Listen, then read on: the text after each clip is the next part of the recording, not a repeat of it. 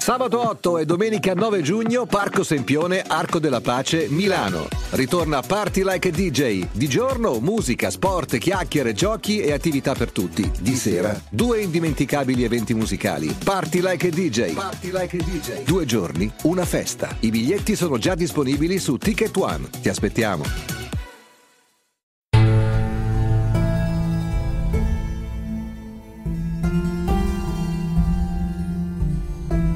Jedi Visual presenta Argento Vivo, secondi memorabili dei Giochi Olimpici di Carlo Renda.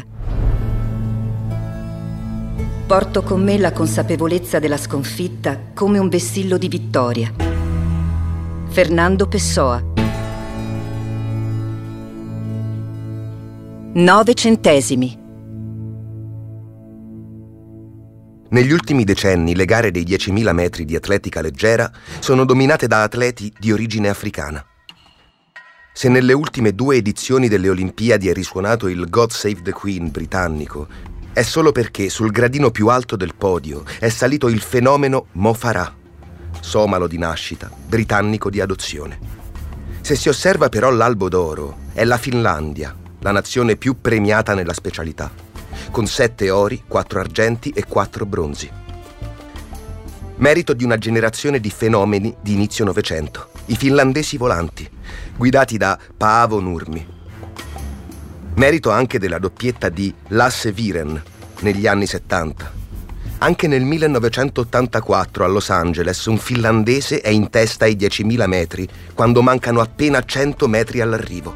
È il gigante biondo Marty Vaino che sul rettilineo finale viene superato a tutta velocità da un piccolo italiano, Alberto Cova, soprannominato il ragioniere per la sua capacità di leggere le gare, oltre che per i suoi studi. Cova aveva vinto i 10.000 agli europei due anni prima. Aveva poi trionfato ai mondiali con una clamorosa rimonta, superando quattro atleti negli ultimi 60 metri, con l'indimenticabile telecronaca Rai di Paolo Rosi che urlava Cova, Cova, Cova, Cova! Nel 1984 l'italiano si va a prendere anche l'oro olimpico, ancora con il suo fantastico sprint finale. Sarà lui l'ultimo atleta bianco a vincere i 10.000 alle Olimpiadi, da allora conquistati solo da atleti di origine africana. Questo è Argento Vivo, secondi memorabili dei Giochi Olimpici.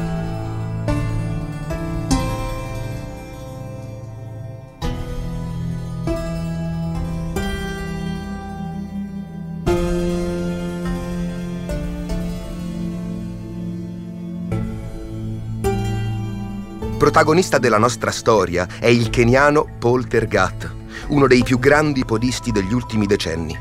In bacheca Tergat ha solo argenti a Olimpiadi e Mondiali, perché sulla sua strada trova sempre uno più grande di lui, anzi il più grande di tutti, Haile Gaber Selassie.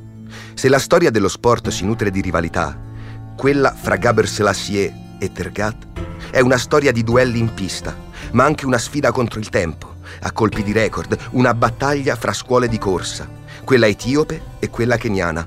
Un confronto arricchito dalla classe, lo stile, l'umanità e l'amicizia fra i due. C'è un'area del mondo che sforna i più grandi campioni delle corse di resistenza.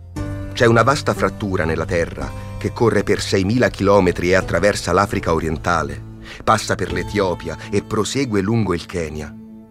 È la Great Rift Valley. Si chiama Asel, il paesino in cui nasce Haile Gebrselassie. Un villaggio contadino nel cuore dell'Etiopia, poverissimo, a 3000 metri di altitudine. Haile vive in una casa costruita con fango e paglia, insieme al padre, pastore, e nove fratelli. Ha perso la madre da giovanissimo. È piccolo di statura e molto magro. Ha un carattere timido, ma una grande qualità sul suo volto non manca mai un magnifico sorriso. Hailey studia, ma la scuola dista 10 chilometri. Tutte le mattine va a scuola di corsa, tiene i libri sotto il braccio sinistro e percorre 10.000 metri all'andata e altrettanti al ritorno. Impara a correre così, con il braccio sinistro un po' più stretto al torace. Gaber Selassie mantiene quella postura anche in gara, anche quando i libri di scuola non ci saranno più Conserva anche l'andatura leggera e fluida, a cui sta a aggiungere la capacità di aumentare i giri del motore quando serve. Bastano le prime competizioni ufficiali per capire che Gaber Selassie ha una marcia in più.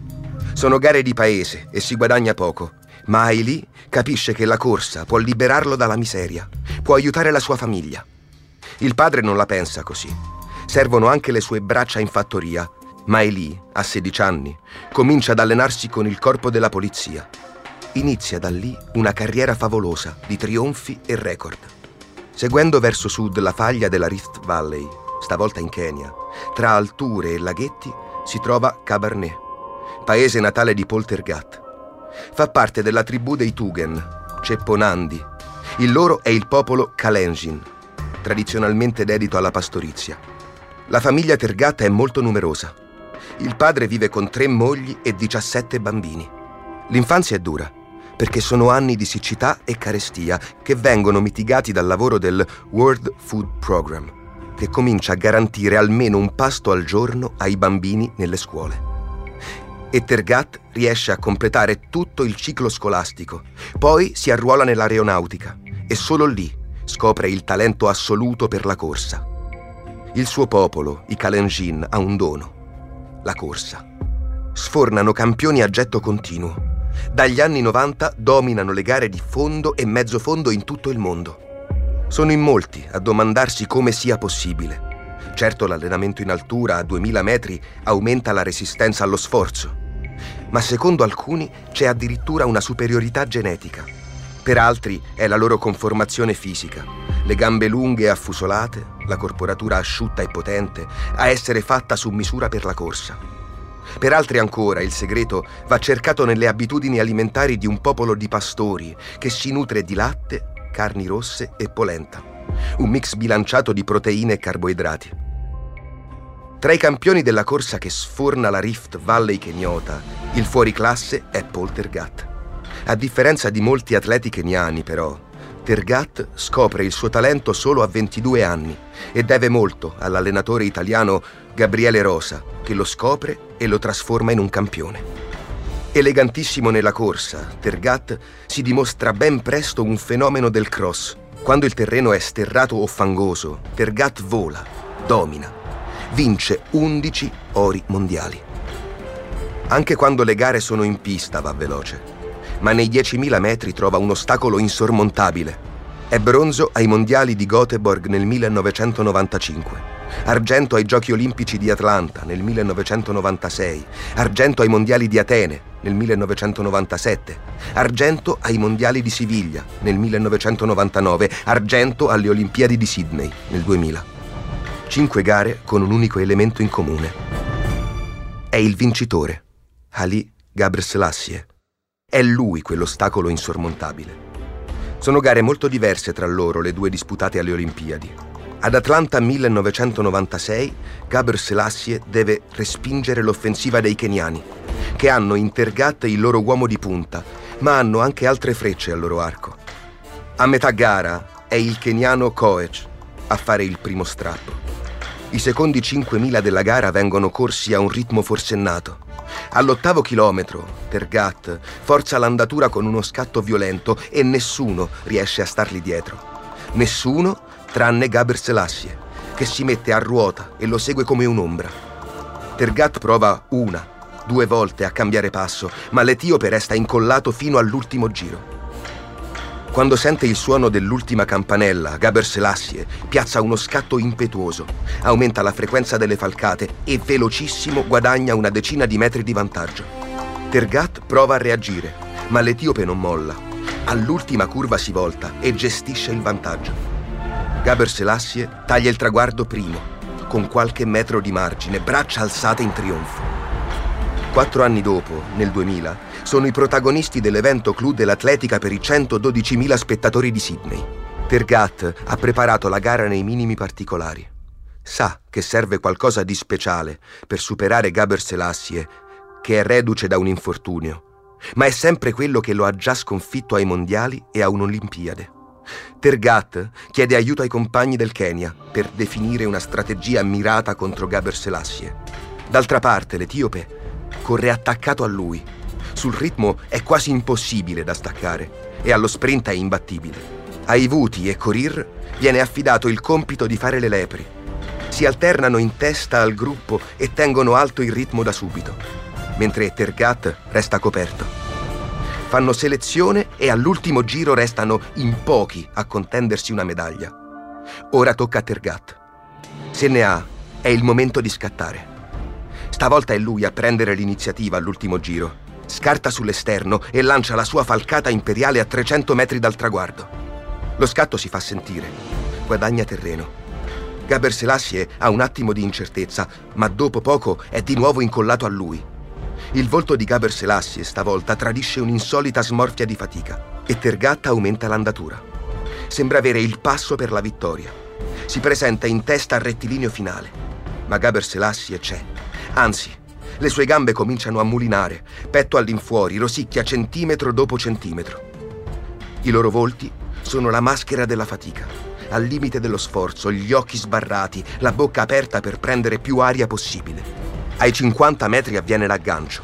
Gaber Selassie riesce a mantenere una maggiore compostezza nella corsa, mentre Tergat, di solito elegantissimo nel gesto, amplia il movimento del busto e delle spalle, alla ricerca di tutte le risorse residue. Quando mancano 30 metri all'arrivo, sono affiancati. Nelle ultime 10 falcate Gaber Selassie mette la freccia. Tergat ha giusto il tempo di guardare con la coda dell'occhio l'etiope e di realizzare che il sogno sta per svanire. Quando tagliano il traguardo, Gaber Selassie ha vinto per solo 9 centesimi. 9 maledetti centesimi. Mai una gara del mezzo fondo si era decisa per così poco alle Olimpiadi.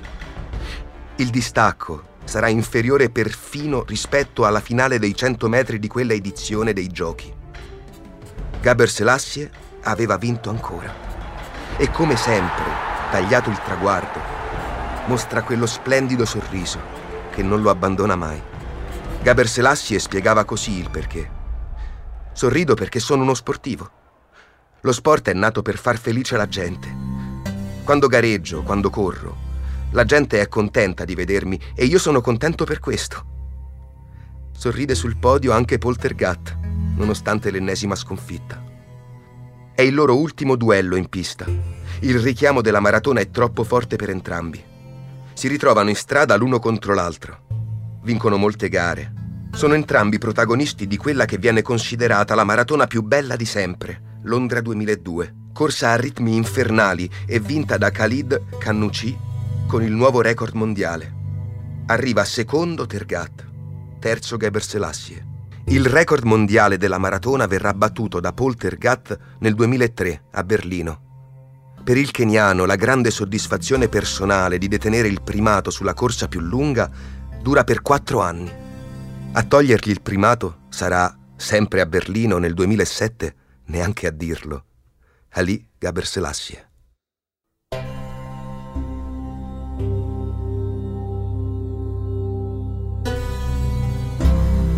Argento Vivo, secondi memorabili dei Giochi Olimpici, è un podcast scritto da Carlo Renda, con la voce di Alberto Melone. Montaggio, suoni e musiche di Americo Fusco, una produzione Jedi Visual per Huffington Post.